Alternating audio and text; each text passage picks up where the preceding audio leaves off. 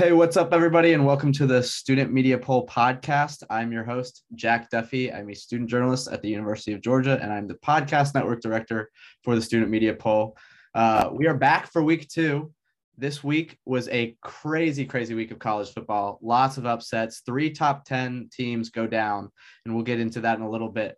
But first, I want to introduce you to our two voters that we have uh, today. We have Christina Huang and uh, Justin Apodaca from Texas and Texas Tech. So two Big 12 uh, schools. Christina, how are you doing today? I'm good, Jack. How are you? I'm good.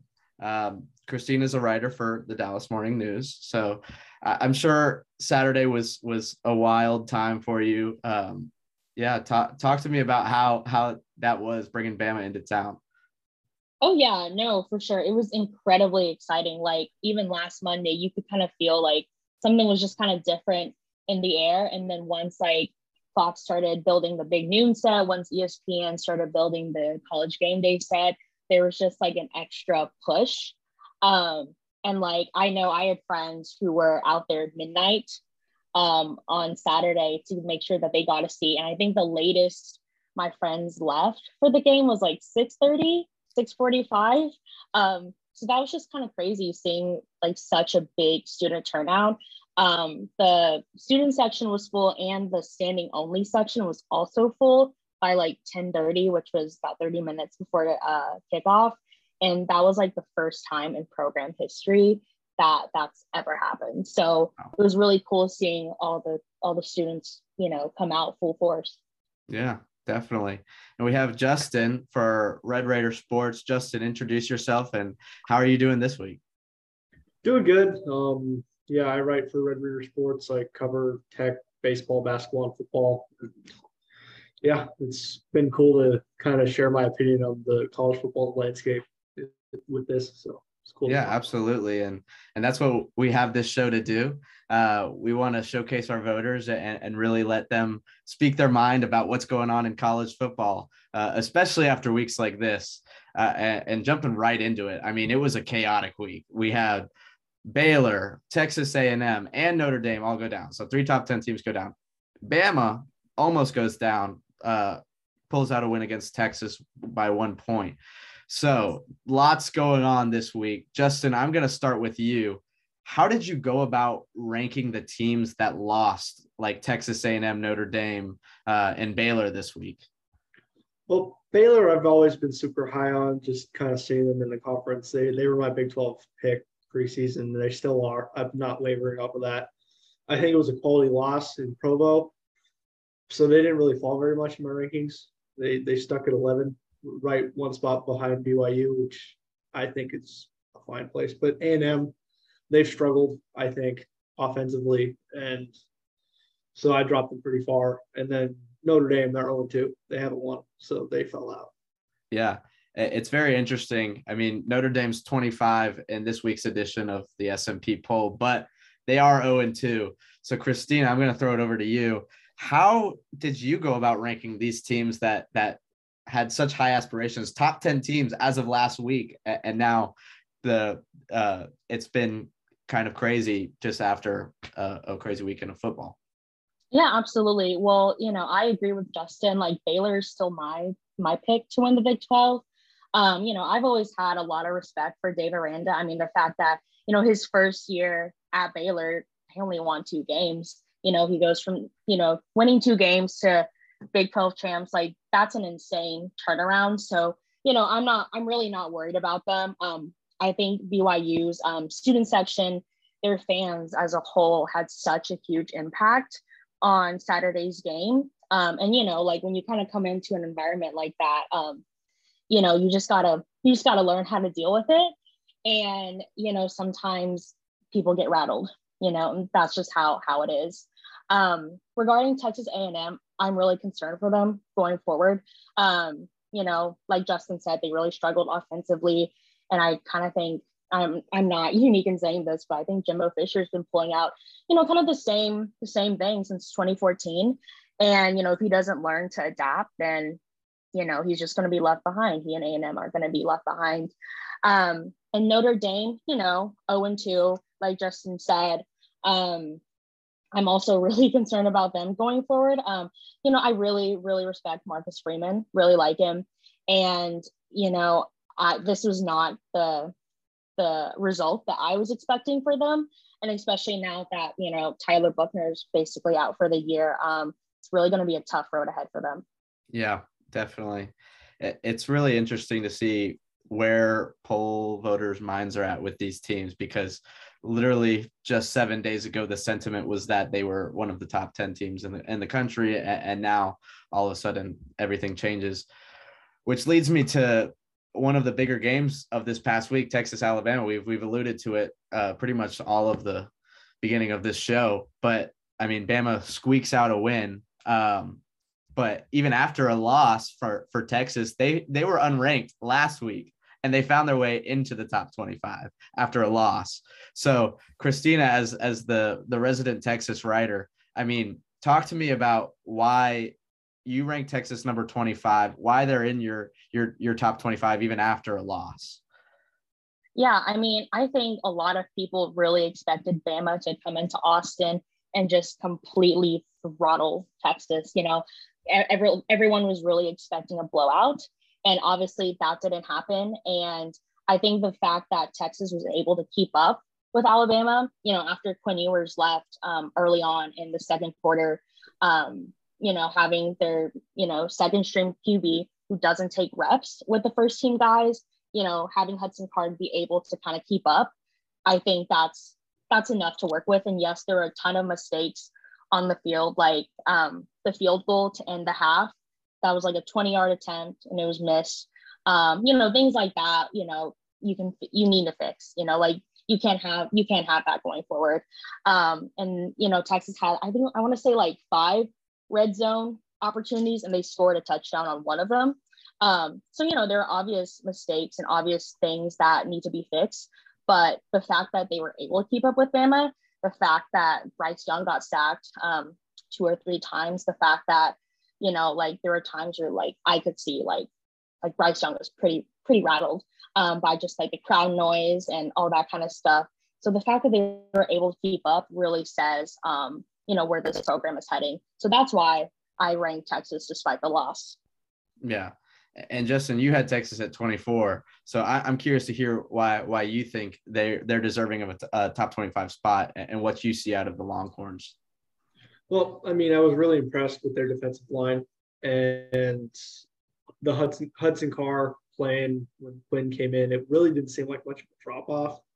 And depending on how long Quinn is out, that they should be able to stay afloat with the backup there. But they hung with the Bama team that everybody has that one, and now this week too.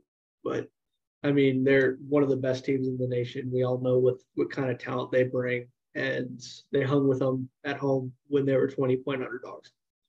So I, I think just keeping it close would have gotten them into the poll, and it did. Yeah. And you kind of alluded to to something that we're going to segue into next is is Bama. They went from one to two. Georgia obviously passing them. Both of you ranked Alabama number one still after this past week. Uh, do you see this Bama Texas game as more of an indictment on Bama uh, or more of Texas proving their mettle? Uh, and, and, why do you still think Bama is that number one team when so many voters in our poll are voting Georgia as the number one team? Justin, we'll, we'll start with you again here. Well, for me, it comes down to the quarterback play. I truly believe Bryce Young is a better quarterback than Stetson Bennett. So that's the big difference for me. The major concern I have for Bama is the wide receivers, a little inexperienced, and they seem to kind of hurt Young's play in a way. But overall, I think that the Texas game was more of the Longhorns showing that they can kind of play at that level than it was kind of ironing out the kinks if you're Nick Saban in Alabama. Yeah, I I would agree with that. And, and, when you have Bryce Young and Will Anderson on both sides of the ball, you know, I feel like those two leaders can elevate your team to another level. Christina, you also have Bam at one. So uh, tell me your thoughts about them after this game on Saturday. Well, you know, I don't think they had a perfect uh, performance on Saturday. you know, either. Um, but I still left Bama at one because at this point in the season, um, you know, they've been battle tested essentially. Like, you know, Georgia Georgia won like what 33 0, something like that. Yeah. Um, and so, you know, that's obviously like a, you know, kind of an easy game. That's not close at all. Um, I think, you know, Alabama, what makes them so great is that they're able to kind of, you know, get themselves into those like tight situations and figure out how to get out. Like, um, you know, I am concerned with their wide receivers um, going forward. Um, because like on Saturday, I think only one touchdown was thrown out of the whole game, and that was uh, Bryce Young threw that. Um, so, you know, I think just because Bryce Young is able to get his team out of those really, really tough situations, that's basically why I left him at one. Not saying that Stetson Bennett can't get Georgia out of those tight situations either. Just we haven't seen that this year yet. Yeah.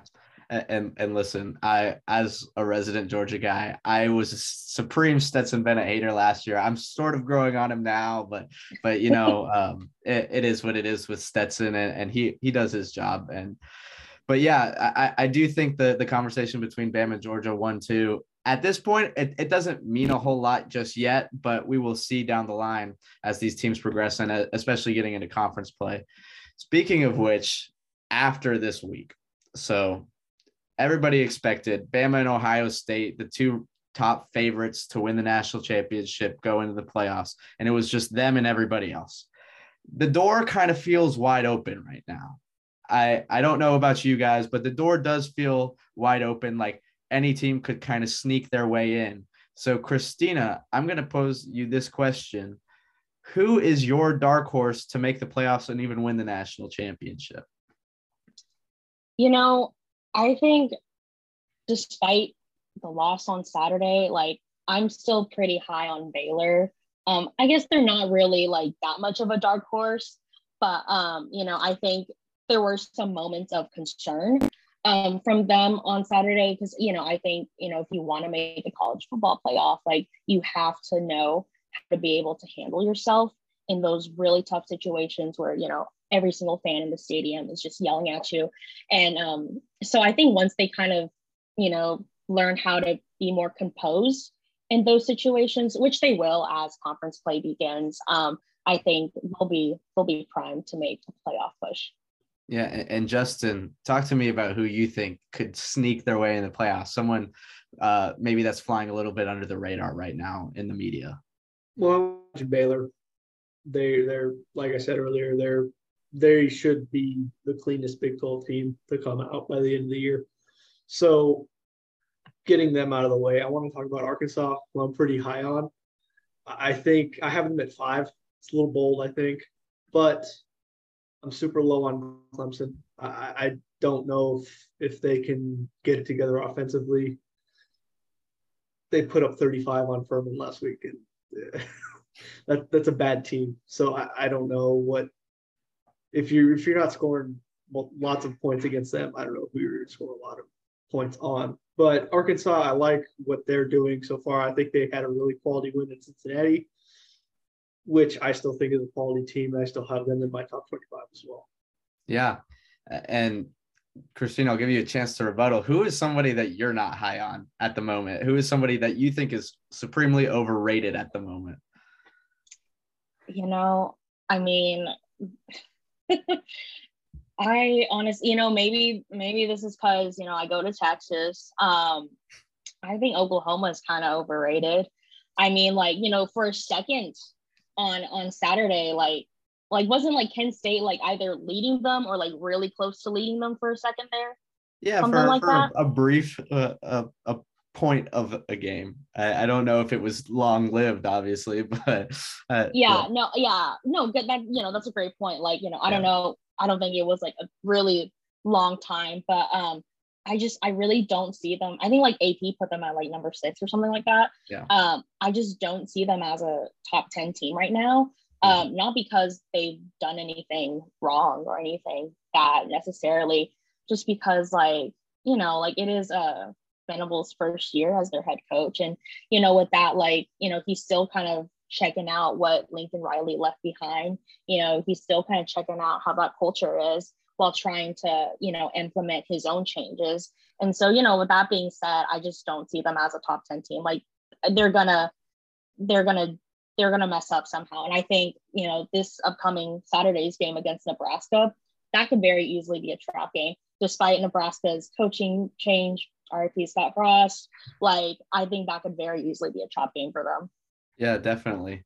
I'm gonna I'm gonna throw in one team that we did not mention that I think could, is my dark horse, and that's that's BYU. Like, listen, th- this I know they had a home crowd in front of them for this Baylor game, but that is a quality win over a quality opponent. We talked about Baylor a lot here, and the schedule plays out very well for BYU. They have Oregon, uh, they have a Notre Dame team later in this this season. Uh, if they come out of that unscathed, they have a very good resume to push for the college football playoff. Not even just being like an independent, like we want to go to a New Year's Six bowl. I think they have a really good shot at making the playoffs, but that's that's beyond the point. It's it's time for my favorite segment we do here. It's explain some of your choices on your ballot. Um, Christina, I want to start with you. I was looking at your top 10 and I have some questions. Uh, you had Michigan State at four, which Michigan State is number 10 in our poll. So it's not like completely outlandish, but Penn State at seven and Ole Miss at eight. Those are teams that are in the top 25, but at the lower end. I, I want to hear why you see these teams as top 10 teams. Well, first of all, um, I do want to, you know, clarify that I voted about five minutes before um, the deadline. Um, so I'm just putting that out there now. Um, but also with that being said, like I I'm I'm really high on Mel Tucker.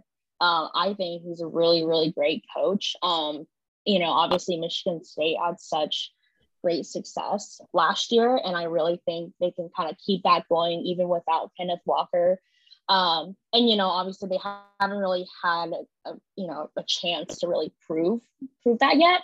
Um, but but I, I, I trust Mel Tucker, so that's why I left uh, Michigan State at four.